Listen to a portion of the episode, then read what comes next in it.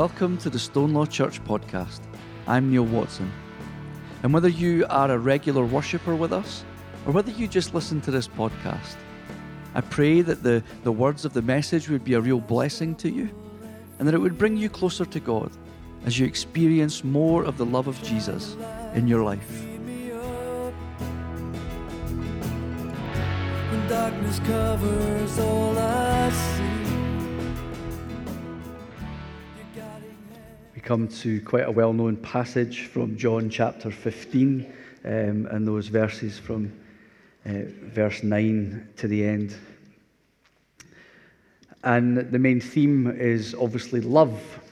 And love, according to a, a Huffington Post article, top journalism, uh, is a word that is almost becoming devoid of any meaning. It is so overused by us. We overuse the word love. And the thing is, I know myself that, that I have been known to utter that I love a particular football club. What I really mean is that I, I like a football club a lot. And I like it even more when they win, which unfortunately isn't as often as I would like. I've even been known to suggest when Elizabeth and I are out on a, a date night that I really, really love these curly fries. I'm giving you a, an indication into the classy establishments that I take my wife uh, on date night, but unless I have this unhealthy attachment or feeling to fried potato, then what I actually mean is that I really quite like the, the taste of these curly fries. You know, we were looking last week at, at love and what is required with love, that it's far deeper and, and more nuanced than, than just liking something a lot. It means so much more. And the thing is, we could spend hours and hours talking and trying to figure out what, what love, true love, actually looks like. And thankfully, we don't have to because we have this. We have God's Word, and the Bible is filled with love. People like to think of it as a book of judgment, when it's a book of love. It shows us what it is, what it looks like, what it requires of us, what it demands of us. And it's far more and deeper than just expressing a, a like for something. You know, I spoke last week about how love for me is far more than just a noun, that it's a, a verb, uh, or as I said, a, a doing word, as, as my teachers uh, would have said to me at primary school. It's not just a warm, fuzzy feeling, that it's far more than that. It's an action, it's a, it's a doing thing. Things happen when we show love to one another. And our passage from John's Gospel illustrates this perfectly. Our reading comes on the back of Jesus speaking to his disciples and telling them that he is the true vine.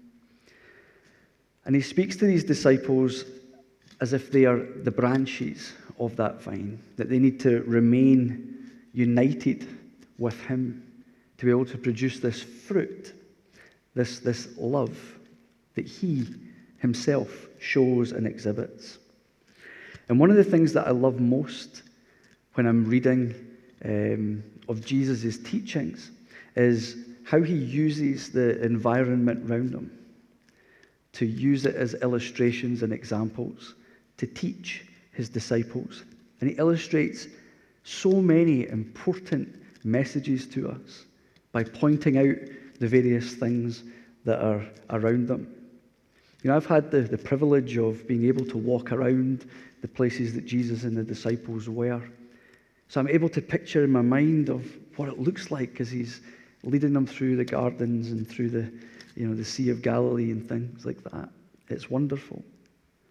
But I can almost imagine them as they've retired from the, the busyness of life and they find themselves surrounded um, with all, all of this vine around them. And it's at that point that Jesus sees it as a teaching moment. There's an opportunity for him to teach his disciples, and he'll point to the, the vine to teach them of what true love actually is and how we can know it.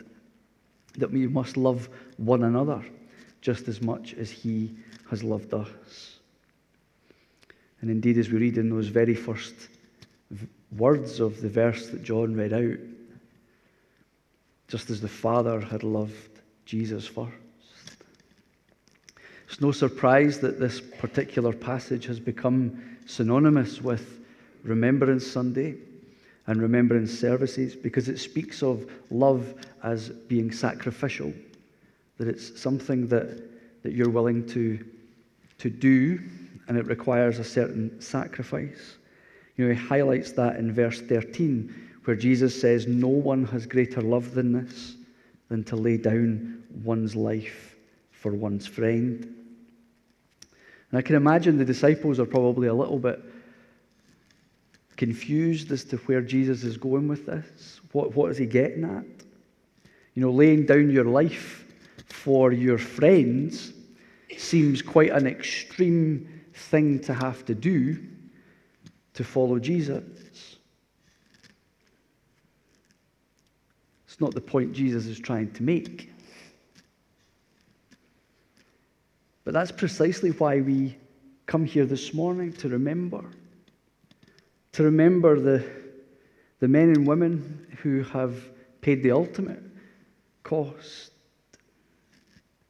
given their life that we might be able to be free to live ours. Now, here, Jesus is foretelling his death, his willing sacrifice for his friends, us. And as we read on, there's this indication that, that death isn't the end, though. That if the disciples remain in him and look to copy him, then they're no longer servants but friends. You know, verses 15 and 16, where Jesus says, I do not call you servants any longer, because the servant doesn't know what the master is doing.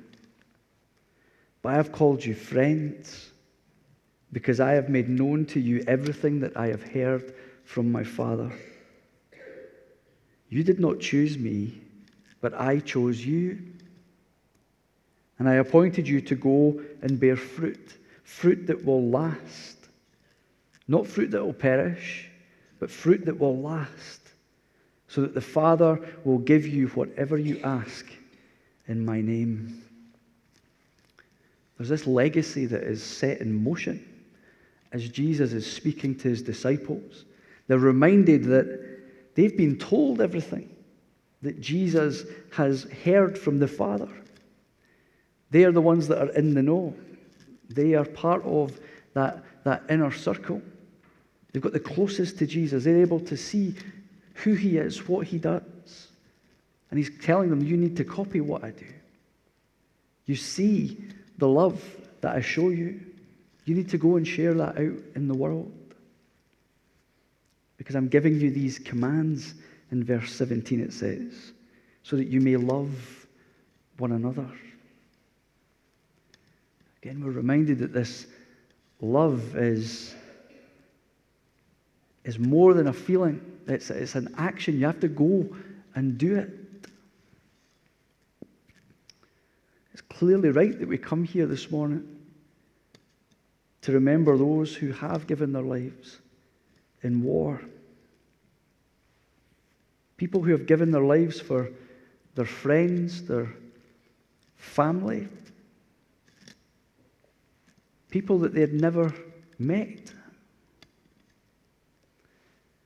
But we also come this morning to, to remember, as we do each and every Sunday, to remember a man who gave of his life so that we would never, ever be apart from God.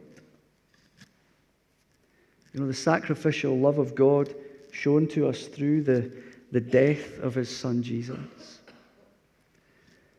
You know, as I said earlier, this is Jesus foretelling his death, his willingness to be the sacrificial lamb for the world. And I believe there are three ways in which we can read this particular passage this morning. The first is we can read it just merely as Jesus highlighting the importance of, of sacrifice um, and that he is willing to make that for his friends. That's all of us. We can read it as a command solely to his disciples, a teaching moment just for the disciples, that they are to learn to copy him and that they are to go out into the world and to love one another. And that may require, or it may not, that they might have to lay down their lives for their friend. Or it's a mixture of both. And it also requires something of us in return. We might never, ever be called to make that ultimate sacrifice, the ultimate sacrifice of laying down our life for another person. And I hope and pray that that is the case. But we are still called to love one another sacrificially, that we are willing to make sacrifice. And I believe that it's this third way of reading the passage that is the correct one, that we need to make sure that we are willing to step into that legacy that was put into motion as Jesus is speaking to his disciples. That we get to play our part in that story. That just as the disciples were to look to Jesus and look to copy him and his willingness to sacrificially love his friends, that we too must copy that and go out into the world and do it. If we're to love one another as Jesus did, it might not necessarily mean that we have to, to lay down our life. But there are things that we can do to be able to exercise this sacrificial love. The first would be that we are willing to sit down with someone and listen to their struggles, really listen to them, to be that, that listening ear at a time where we, we might want to go and watch the TV or play around with our phone. But we're willing to spend time with another person and really listen to them as they are going through their struggles. It might be that we are willing to go out of our way to help someone overcome their, their physical struggles.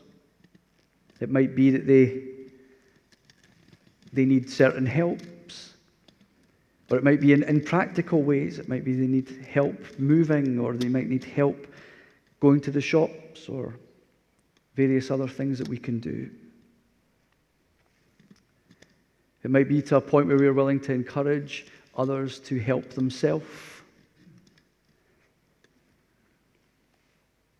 Help themselves in situations that we can't actually do anything about because we do at times need to take personal responsibility, and that can be hard to be willing to sit alongside someone who you think just isn't doing anything to help themselves. But are you willing to love them and sit alongside them and go through that to a point where they will eventually be able to help themselves? It might be that it's giving your time, your, your money, your talents, so that it benefits other people. And you might be saying, as you're sitting there, well, Neil, I do that anyway at the moment. You may well do, and I hope that you are. And you're right, we should be doing all that stuff. But I know that I'd be lying if I said that I did it all the time. But we're called to sacrificially love others. And the reason that it's so difficult is that it's not a case of just doing this stuff when you feel like it or whether you're happy to do it. Because it's easy to do that. It's easy to help people that you like. So it's really easy to help people that, that look like you, that are the same as you, um, that think the same as you. But the thing is, we have to do this stuff all the time. All the time. And that includes when we ourselves might be tired, we might be frustrated with people. And equally, it's with people that we maybe don't naturally gravitate to, but they may be looking to us to be Jesus' hands and feet or his ears, his mouth.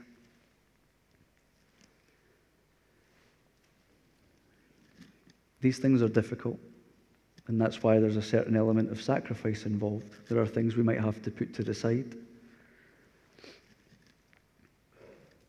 I'm not suggesting that everyone goes out and runs themselves into the ground. That's not what God wants for any of us. But we are called to look to Jesus as our example. And he was willing to pay the ultimate sacrifice for his friends. And there are certain things that we need to sacrifice immediately. And that is, we need to let go of our selfishness at times. I think that we all, at times, think the world revolves around us. Or is that just me? I'm seeing a few smiles, so I think that I'm not alone. And we maybe start to become selfish.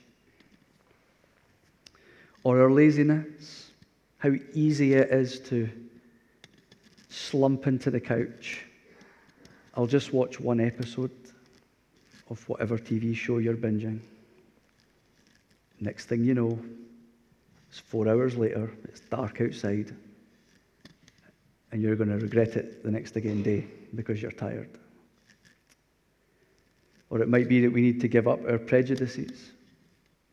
You know, I said it's easy to, to love people that, that you like. It's easy to love people that are the same as you. Far more difficult to do it when they're different. And we're called to move past our prejudice too. We need to allow ourselves to focus on the needs of others, all in an effort to love them well, just as Jesus has loved us. The thing is, we don't do it alone. You know, remember what Jesus says in verse 15? He says, I do not call you servants any longer. You are friends. And I've made known everything to you that the Father has made known to me. And we have the Holy Spirit that goes with us helping to prompt us out of our laziness, out of our prejudice. But be under no illusions. There will be times that you will struggle. Because I struggle, and I'm not alone. We all struggle to love people in the way that Jesus loved. Might be times, as I say, that we become frustrated when people aren't helping themselves. Why should we bother? Well, Jesus was willing to bother with us, and we're called to bother with others. We need to move past those kinds of thoughts. And by the, whole, by the power of the Holy Spirit, we can surpass any expectations that we have of ourselves.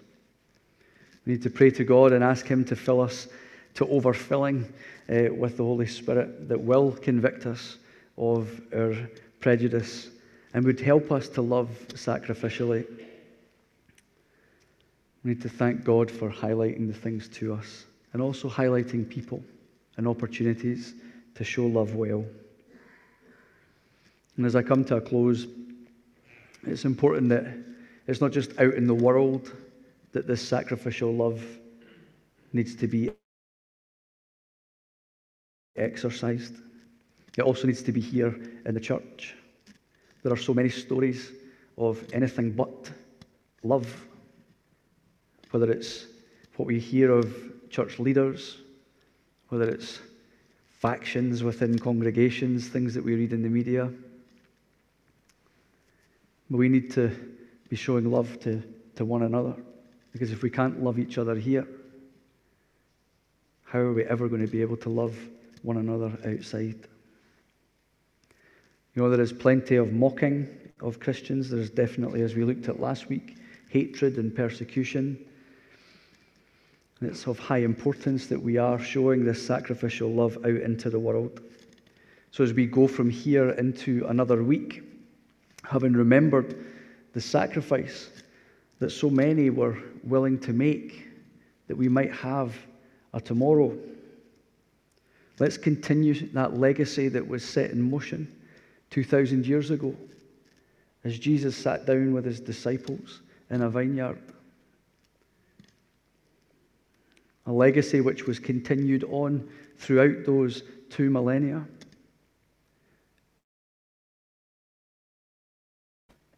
Till it reached the men and women who laid their lives down in military service.